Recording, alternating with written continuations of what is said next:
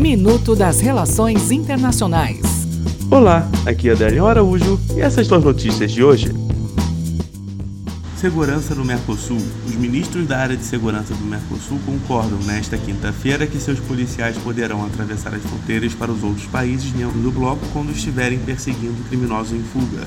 Para entrar em vigor, o acordo selado em Foz do Iguaçu pelos ministros da Argentina, Brasil, Paraguai e Uruguai deve ser ratificado pelos governos e legislaturas de cada país, de acordo com seus regulamentos internos. Guerra comercial. A guerra comercial entre Estados Unidos e China começou no início de 2018 com o primeiro anúncio de tarifas impostas sobre produtos chineses pelos Estados Unidos, feito pelo presidente americano Donald Trump. Depois, foi a vez da China tarifar produtos americanos em movimento de revide. Nesta quinta-feira, o porta-voz do Ministério do Comércio da China anunciou que as duas nações concordaram em cancelar as tarifas, o que será feito de forma gradativa.